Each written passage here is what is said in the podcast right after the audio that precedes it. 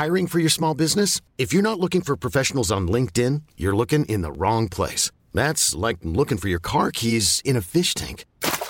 LinkedIn helps you hire professionals you can't find anywhere else, even those who aren't actively searching for a new job but might be open to the perfect role. In a given month, over 70% of LinkedIn users don't even visit other leading job sites. So start looking in the right place. With LinkedIn, you can hire professionals like a professional. Post your free job on linkedin.com slash achieve today.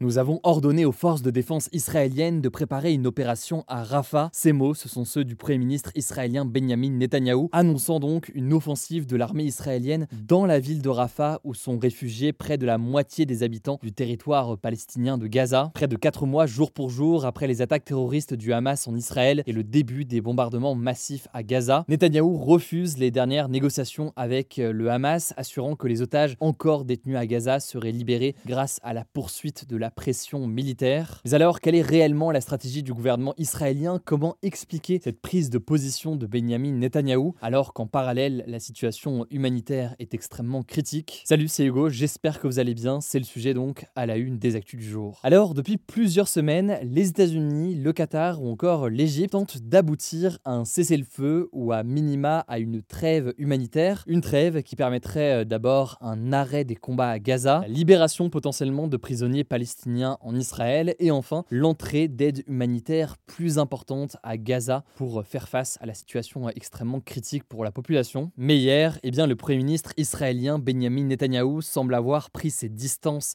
avec un tel accord, annonçant une offensive dans une nouvelle ville à Gaza. Mais alors, comment l'expliquer? Eh bien, pour dire les choses simplement, la stratégie de Netanyahou, elle est aujourd'hui incompatible avec la proposition notamment du Hamas et plus largement un accord qui relie les deux positions semble assez euh, difficile. Le Hamas avait euh, notamment formulé une proposition avec un plan en trois phases de 45 jours, donc 135 euh, jours au total, qui prévoyait la libération progressive de tous les otages israéliens et étrangers qu'ils détiennent, en échange de centaines de prisonniers palestiniens en Israël, mais également, et c'est peut-être là le point le plus important, en échange du retrait de l'armée israélienne de Gaza. Et c'est notamment ce dernier point sur le retrait de l'armée israélienne de Gaza qui pose problème pour Netanyahou. En effet, selon Netanyahou, Israël, je cite, est sur la voie d'une victoire absolue, ajoutant que l'opération militaire durerait des mois et non des années et qu'il n'y avait pas, selon lui, d'autres solutions. L'objectif étant toujours, selon Netanyahou, d'éliminer le Hamas, responsable donc des massacres du 7 octobre en Israël et qu'il estime être toujours une menace pour sa sécurité. Alors, que pourrait-il se passer maintenant? Le Premier ministre israélien a donc refusé un accord et il a ordonné dans la foulée une offensive sur Rafah, la ville la plus au sud de la bande de Gaza, une ville où se trouve actuellement 1,3 million de Palestiniens déplacés par la guerre,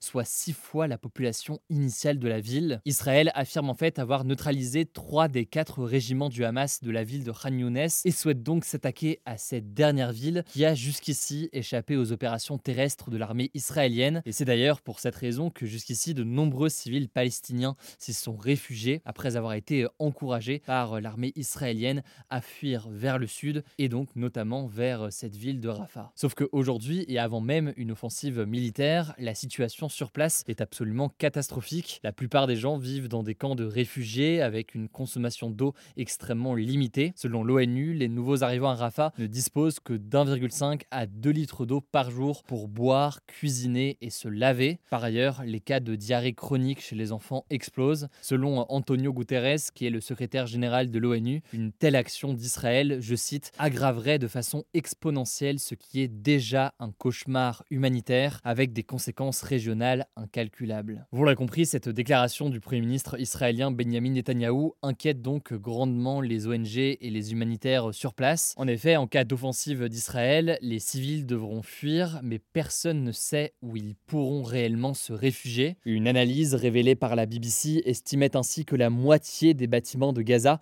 avaient été endommagés ou détruits Par ailleurs, on en avait déjà parlé dans les actus du jour, l'idée d'éliminer complètement le Hamas laisse perplexe un certain nombre de politiques et de spécialistes, y compris en Israël. D'abord parce que certains estiment qu'une organisation terroriste est quasiment impossible à éliminer complètement. Ensuite parce que les destructions et le bilan humain colossal à Gaza risquent de faire émerger d'autres groupes similaires. Et enfin parce que cet objectif entraîne justement un bilan humanitaire très important. Plus de 27 000 personnes ont été tuées à Gaza depuis le 7 octobre selon le Hamas, seule source disponible sur place. Mais au-delà de ce bilan humain, la situation humanitaire est extrêmement critique. On en a déjà parlé. Il y a notamment ces menaces de famine, ces menaces d'épidémie et globalement une population sur place qui manque de tout. On peut noter au passage que certains estiment que cette décision de poursuivre et même d'accélérer ainsi l'offensive dans une nouvelle ville dans le sud de Gaza est aussi une décision politique pour Netanyahou, dans le sens où euh, bien une fin de guerre à Gaza entraînerait le retour des critiques contre lui. En effet, certains estiment que c'est une forme de fuite en avant pour le Premier ministre israélien qui était en matière de politique nationale, donc de politique intérieure, eh bien, sous le feu des critiques avant eh bien, le 7 octobre. En effet, on en avait parlé euh, dans les actus du jour, avant le 7 octobre, de nombreux Israéliens avaient manifesté euh, pendant des mois contre Netanyahou en raison de ses réformes judiciaires, décrites par certains comme un coup d'État judiciaire. En gros, certains s'inquiétaient de l'affaiblissement des institutions euh, démocratiques. Et puis en parallèle à ça, Netanyahou est poursuivi pour corruption, fraude et abus de confiance, des accusations euh, qu'il nie.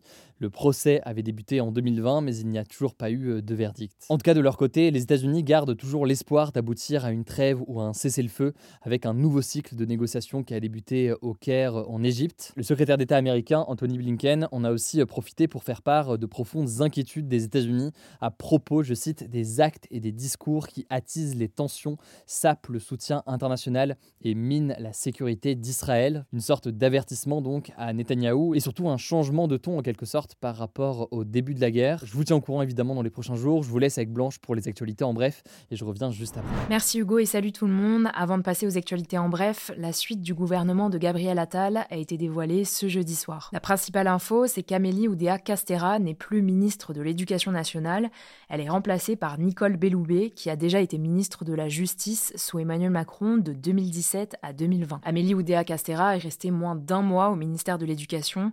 Elle faisait face à de nombreuses critiques depuis sa nomination, notamment au sujet de la scolarité de ses enfants dans l'établissement privé catholique Stanislas et ses propos jugés méprisants sur l'école publique. L'autre nouveau membre du gouvernement, c'est le ministre délégué de la Santé, Frédéric Valtou, ancien maire de Fontainebleau et député Horizon. Ministre délégué, ça signifie qu'il est sous la tutelle de Catherine Vautrin, ministre du Travail, de la Santé et des Solidarités. De son côté, Patrick Vergriette est nommé ministre des Transports, il remplace donc Clément Beaune. Il était auparavant ministre délégué auprès du ministre de la Transition écologique et de la cohésion des territoires, chargé du logement. Et justement, c'est Guillaume Casbarian, actuel député Renaissance, qui a été nommé ministre délégué en charge du logement. Marie Guévenou, qui était jusqu'ici députée, est nommée ministre délégué aux Outre-mer et succède ainsi à Philippe Vigier. Roland Lescure est nommé ministre délégué chargé de l'industrie et de l'énergie. Thomas Cazenave, ministre délégué chargé des comptes publics. Et Agnès Pannier-Runacher, qui était déjà au gouvernement, ministre délégué auprès du ministre de l'Agriculture. Marina Ferrari, elle aussi députée jusqu'ici, est nommée ministre déléguée aux Affaires européennes. Elle remplace donc Laurence Boone. Sarah El devient ministre déléguée en charge de l'enfance et de la famille.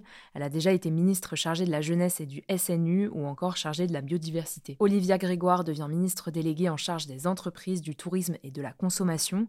Elle était auparavant ministre déléguée chargée des petites et moyennes entreprises, du commerce, de l'artisanat et du tourisme. Elle a aussi été brièvement porte-parole du gouvernement. Ça, c'est donc pour les changements de poste, mais il y a aussi des ministres qui étaient déjà dans le gouvernement d'Elisabeth Borne, qui restent à leur poste ou qui reprennent un poste assez similaire. C'est le cas de Sabrina Agresti-Roubache, qui reste ministre déléguée à la ville, à la citoyenneté et à l'intégration.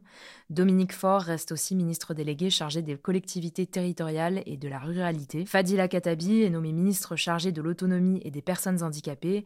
Elle était auparavant ministre déléguée chargée des personnes handicapées auprès de la ministre des Solidarités et des Familles. Enfin, Hervé Berville devient ministre délégué à la mer et à la biodiversité.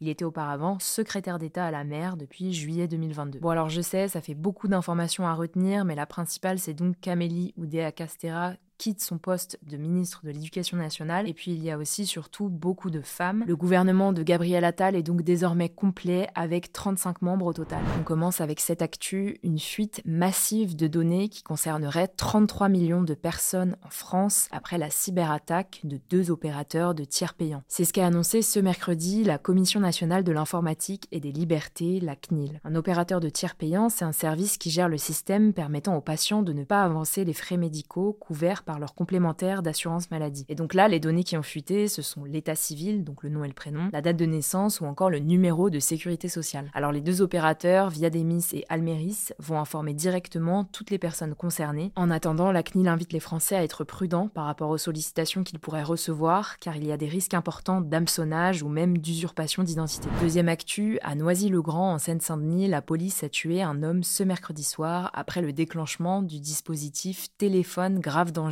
par son ex-compagne. Ce dispositif, c'est une initiative du gouvernement destinée à protéger les victimes de violences conjugales qui sont jugées en péril imminent. En gros, après une décision de justice, on leur fournit un téléphone spécial équipé d'une fonction de géolocalisation et qui a un bouton d'urgence qui leur permet d'alerter tout de suite les autorités en cas de danger. Environ 5000 téléphones de ce type sont actuellement déployés en France. Et ce qui s'est passé ce mercredi, c'est qu'une femme de 24 ans a déclenché son téléphone grave danger après avoir vu son ex-conjoint devant chez elle. Les policiers sont arrivés quelques minutes après et le suspect, qui était armé, a ouvert le feu. Il est décédé dans les échanges de tirs avec la police. En France, 118 féminicides ont été recensés en 2022 selon le dernier bilan du ministère de l'Intérieur. Troisième actu, pour la première fois de l'histoire, la température mondiale a dépassé sur 12 mois consécutifs une température de 1,52 degrés plus élevée que les niveaux de 1850 selon l'Observatoire européen Copernicus. Pour faire simple, c'est la moyenne de température mondiale sur 12 mois la plus élevée jamais enregistrée. Alors attention, ça ne veut pas dire que nous avons franchi la barre de 1,5 degrés fixée à Paris lors de la COP 21. Il faudrait pour ça que cette limite soit dépassée de manière régulière pendant plusieurs dizaines d'années, ce qui n'est pas le cas actuellement. Cependant, au rythme des émissions à effet de serre actuelles, le GIEC, le groupe d'experts de l'ONU sur le climat, estime que le seuil de 1,5 degré a une chance sur deux d'être atteint en moyenne dès les années 2030-2035. Quatrième actu, l'Union européenne souhaite assouplir la réglementation sur les NGT, donc ces fruits, ces légumes ou ces céréales conçus par modification génétique. Les NGT sont produits en modifiant un gène qui existe déjà dans la plante. Le but, c'est de modifier le matériel génétique des plantes dont elles disposent déjà afin de les rendre plus résistantes aux maladies ou aux insectes par exemple. Actuellement, les NGT sont classés dans la même catégorie que les OGM qui permettent de créer des légumes en intégrant le gène d'une autre variété de plantes dans leur organisme. C'est une méthode qui est très encadrée par l'Union européenne actuellement. Aujourd'hui, l'UE propose donc dans un projet de loi que les deux techniques soient séparées et que les règles strictes qui encadrent les OGM ne soient pas appliquées aux NGT. Le problème, c'est que cet assouplissement poserait des questions de santé publique. Selon les opposants, on n'aurait pas assez de recul sur cette technique et il pourrait y avoir des risques pour la santé et pour l'environnement. Je vous mets des liens en description si vous voulez creuser le sujet. Cinquième actu, je voulais vous parler d'une actualité qui fait pas mal parler et qui a donné lieu à de fausses informations. Ça concerne l'Union européenne qui a adopté ce mardi la première loi sur les violences faites aux femmes. Cette loi, à l'échelle de l'UE, donc, elle a pour objectif de bannir par exemple les mariages forcés, les mutilations génitales féminines, le cyberharcèlement sexiste ou encore la stérilisation forcée. En effet, des pays comme la Roumanie par exemple ne condamnent pas les mariages forcés. Sauf que dans cette loi, il y a un point qui a divisé les États, c'est le fait d'intégrer une définition commune du viol en Europe qui permettrait d'harmoniser les peines et de mieux venir en aide aux victimes. Plusieurs pays, dont la France ou la Hongrie par exemple, s'y sont opposés. Cette annonce, elle a été vivement critiquée par certaines personnalités politiques, comme le député européen de gauche Raphaël Glucksmann. Sur son compte Instagram, très suivi, il a déclaré, je cite, qu'Emmanuel Macron avait décidé d'exclure la définition et la criminalisation du viol de la loi européenne. Sauf que c'est un peu plus compliqué que ça. Cette proposition de définition à l'échelle de l'Europe estime qu'un rapport sexuel sans consentement est un viol. Or, dans la loi française, la définition du viol est plus précise puisqu'il s'agit d'un acte sexuel commis sur une personne sous la menace, la contrainte, la surprise et la violence. Et l'ex-ministre de l'égalité entre les femmes et les hommes, Bérangère Couillard,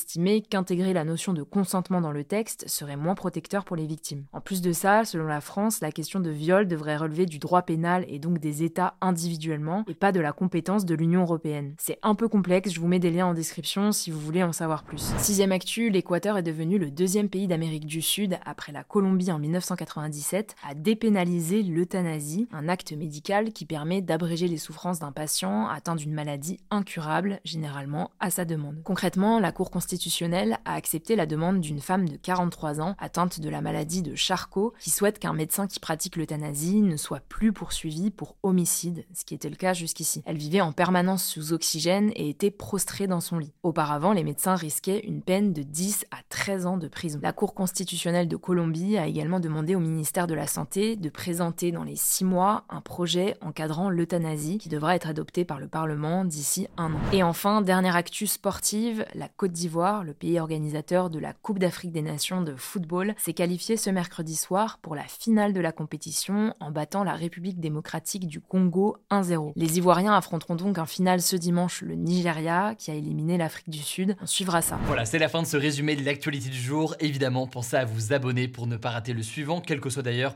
l'application que vous utilisez pour m'écouter. Rendez-vous aussi sur YouTube ou encore sur Instagram pour d'autres contenus d'actualité exclusifs. Vous le savez, le nom des comptes, c'est Hugo Décrypte. Écoutez, je crois que j'ai tout dit. Prenez soin de vous et on se dit à très vite.